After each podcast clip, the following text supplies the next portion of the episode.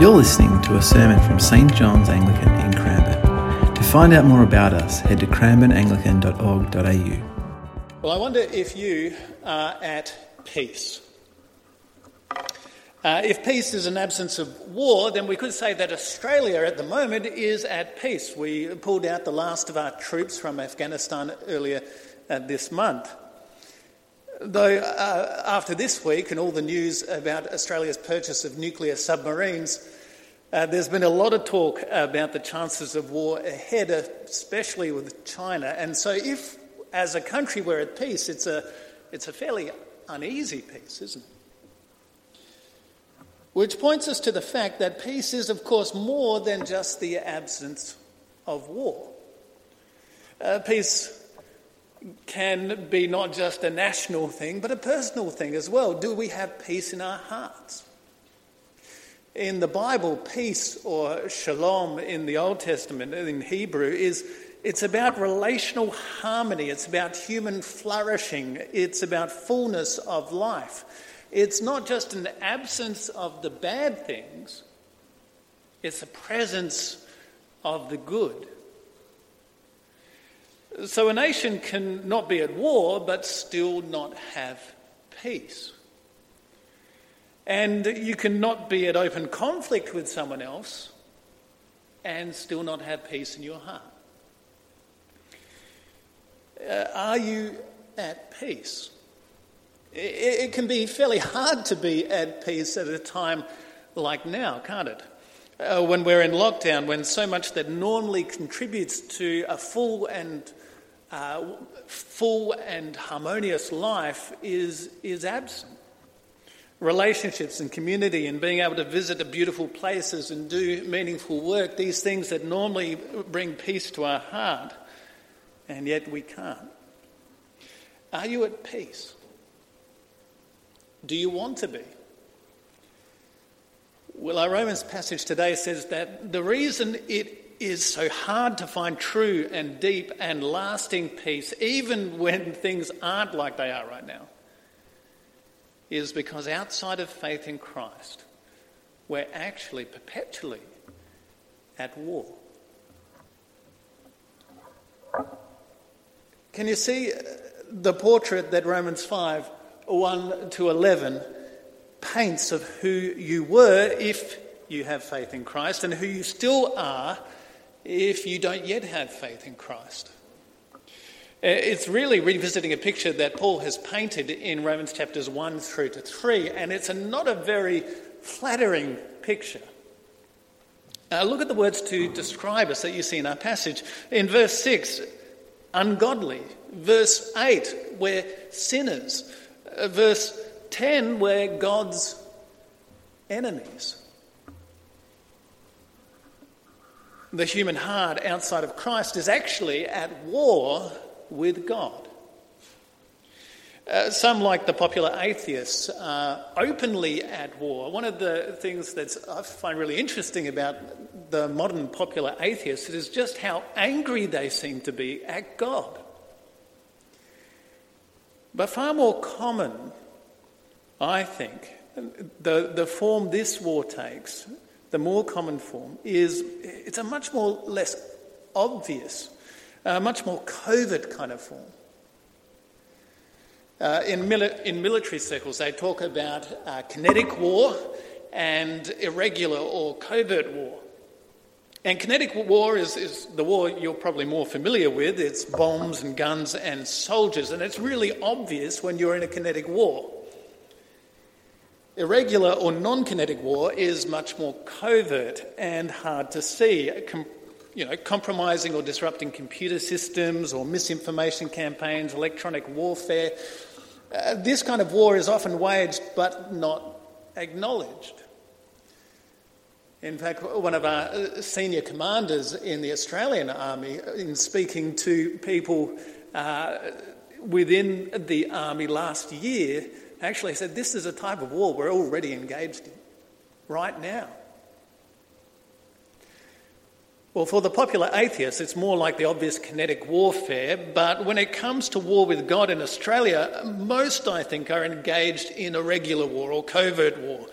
A war that's being waged but isn't acknowledged. It's an ignoring of God or a, a, subtle way in which you just make life for a Christian a little bit difficult, or it's the way in which uh, we just pursue things that aren't God, or we decide not to do what God calls us to do. But whatever form it takes, whether it's the kinetic war or the covert war, both are just as virulently against God and makes us, outside of faith in Jesus, God's enemies. It's also true to say that if we're at war with God, God is also at war with us. He's actively angry with us, not with the human kind of anger that's petty or uncontrolled. You'll remember we looked at this in Romans chapter 1 a, a number of weeks ago. Uh, God's anger is almost entirely different to ours. Uh, his is a wrath, a wrath that is his holy hostility to evil, his refusal to condone it or come to terms with it, his judgment upon it. Without faith in Jesus, we're enemies of God. But the war is asymmetrical. Uh, one side is infinitely more powerful than the other. Uh, just as we would not last long by ourselves in a war against China, may God forbid that ever happens, so we would not last long in open battle with God. In verse 6, we're described as powerless when we were still powerless. See, we're totally overmatched, and there is nothing that we can actually do to bring peace in this war. Nothing. And so, if there's to be peace, it has to be a peace that comes from God. What does God do? Well, Jesus in our gospel reading said, Love your enemies that you may be children of your Father in heaven. What did God do? God loved his enemies. Verse 6. You see, just at the right time, when we were still powerless, Christ died for the ungodly. Very rarely will anyone die for a righteous person, though for a good person, someone might possibly dare to die. But God demonstrates his own love for us in this while we were still sinners, Christ died for us. I mean, you can understand someone dying for a spouse or a family member whom you love and, uh, or a child. In, in war, there are many examples of people who have died for their comrades. But die for an enemy? Uh, when I was, a, I was a teenager, I was a, I was a bit of a romantic and uh, not very confident. And so, if I had a crush on someone, there was a good chance they actually didn't know I existed. And so, I would imagine uh, them being in some terrible peril and then I would heroically step in and save them. So the tree is falling down on top of them, and I would come and I'd push them out of the way, and the tree would fall on me and hopefully not kill me, uh, because that would defeat the entire purpose. Because afterwards, they're meant to see what a wonderful person I am and, and fall desperately in love with me. Now, I never imagined doing that for the class bully. You know, the tree is falling on the class bully and I, I, I push them. I, you just don't do that. For a good person, someone might possibly dare to die, but God demonstrates his own love for us in this. While we were still sinners, Christ died for us. While you're an enemy of God, God the Son, Jesus, died to save you. The Greek philosopher Plato once said, Only the dead have seen the end of war. Well, we've seen the end of war with God. And in Jesus' death, we have died and so seen the end of this war. Galatians 2.20 says that we were crucified with Christ, and it's no longer I who live, but Jesus Christ who lives in me.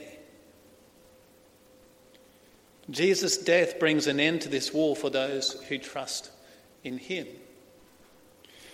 And so we're justified through faith, verse 1, by his blood, verse 9, saved from God's wrath, verse 9, and reconciled, verses 10 and 11.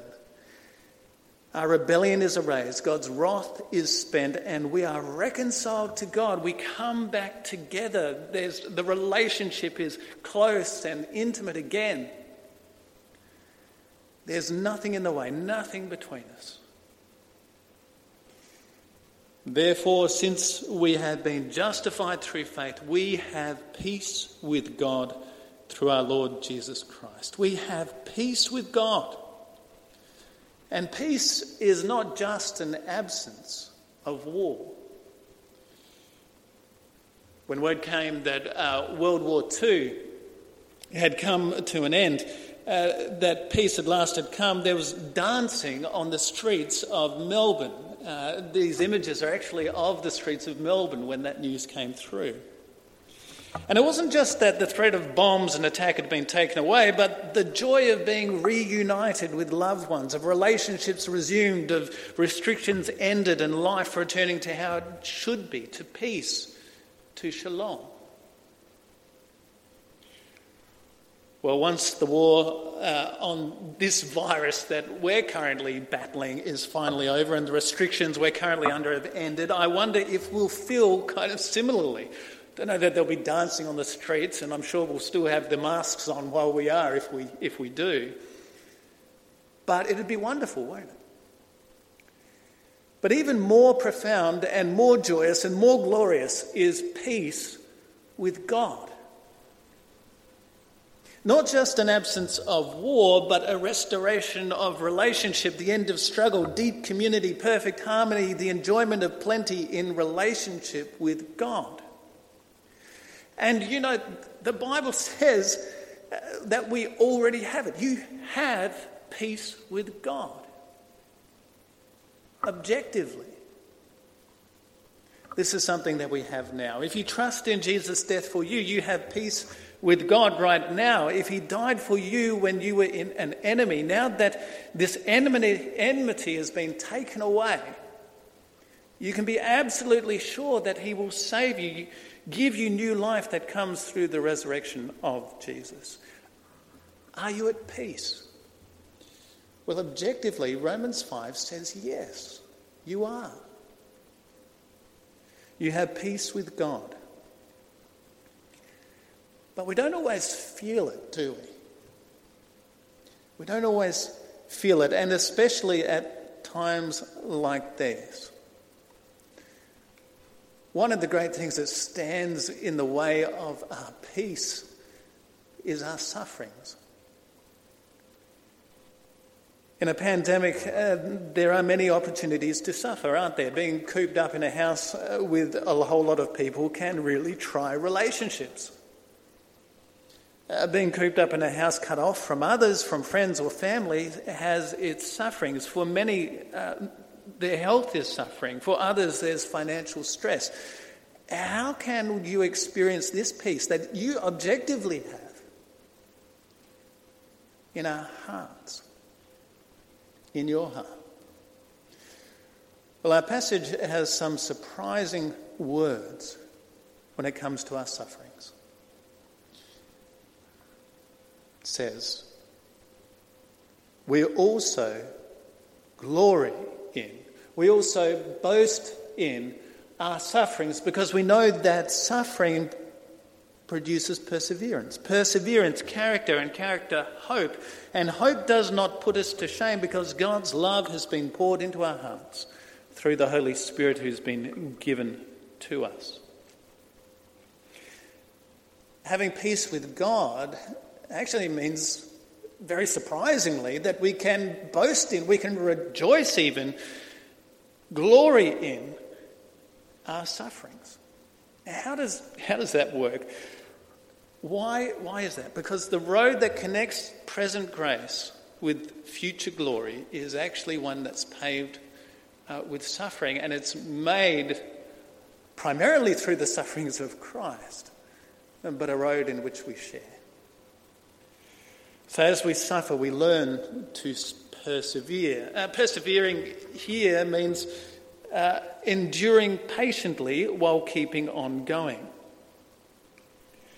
The thing about uh, our sufferings, uh, the thing about sorry, the thing about perseverance is that it's not something you can just get easily. It's not something you know you can walk into the bookshop and you see a very small book uh, with the title Five Easy Steps to Perseverance and read that, and you get to the end of it and you think, well, I've mastered perseverance, fantastic. No, you can't actually master perseverance without treading the road of suffering. Perseverance is produced only on the difficult way. And then perseverance then produces character. Now, character here is talking about a character that is tested and tried and found to be true and worthy and trustworthy. You know, it's quite easy to be a person of character when nothing is hard, to be an upstanding member of society when everything is going well. But when suffering comes, we discover more who we are. Suffering can press us deeper into being people who are like Jesus, can give us more a more Christ like character as we look to Jesus and his sufferings and we learn from him and we, we step in his steps. And then character produces hope. Now, in a sense, the, the newest Christian, whether they've suffered or not, has the sure and the eternal hope in the, glo- in the glory that is in Jesus. You don't have to have suffered to actually have that hope, but it's entirely possible that this hope is shallow and it's untested. And the Christian who's suffered really discovers what it means to hope. There are times when it's actually all that you have. And so you hold on to it with all that you are. And it grows solid and true even as you do. So, say I'm at the bottom of a cliff uh, ready to go rock climbing. I might not be the elite athlete uh, that, uh, that Jimmy is, but I'm at the bottom of the cliff and I'm ready to, uh, to go. I've got a rope and I have a hope and an expectation that this rope will hold me if I fall. But that hope or expectation is of an entirely different character and quality when I'm 100 metres up the cliff and I reach for a hold and the hold gives way and I fall. I plunge a few metres down and then the, the rope suddenly begins to hold me. And suddenly my hope in the rope is, is much more real and it's much more immediate and it's much more vital. And suddenly I know by experience that it can hold me and I hold on to it with all that I am. That's, that's what sufferings can do for our eternal hope. When things are easy, we tend to hold it loosely, forgetting that without it, we, we die. And we can wander off from it and we can start climbing without it. But as you endure these days, what's the hope that you're holding on to? Uh, the lifting of the lockdown. Uh, there's an announcement today as to the pathway out, and I read the title of a news article earlier this morning. It said it encouraged people to temper their hope in this because it's unlikely to deliver everything that we want. What are you hoping in? A holiday? or just the end of all of this. I mean, I'm looking forward to those things too, absolutely. But there's a much more wonderful and solid and vital hope to hold on to. Hope of eternal glory, the enjoyment of shalom, of peace, perfect community, human flourishing with God forever. Do you want peace? I think the key to having that peace in your heart now is to be holding on to that hope. And so you'll be able to look out over the sufferings, over the difficulties, over the troubles, and know that God will keep holding you. Do you want peace? Well, that hope lasts. And the reason you can have confidence in that hope, our passage says, is because the Holy Spirit's been poured into our hearts. And what does the Holy Spirit tell us? It tells us that God loves us abundantly, completely. And if we know that to the very depths of who we are, then we can look out on this time. And although there is peace nowhere in sight, it can be in our heart. Do you want peace? Well, perhaps you don't yet have faith. You're still investigating what Christianity is all about. You know, you can't actually have peace until you have peace with God. It, it's just not possible in this world. If you're at war with God, can I say, lay down your weapons. God loves you, He's died for you. You can be reconciled and at peace today. Do you want peace? If you have faith in Jesus, then however you might feel, the objective truth is that you do have peace with God. You don't have to worry about how He sees you. You're totally reconciled to Him and justified, and He looks upon you with His great love and He gives you His Spirit. Do you want peace? Well, there's a confidence you can have in God's love for you and the eternal glory that is to come that enables you to look on the sufferings of today and not be shaken, that enables you to persevere, to grow to be more like Jesus, and to hold all the more tightly to the eternal hope that He's given.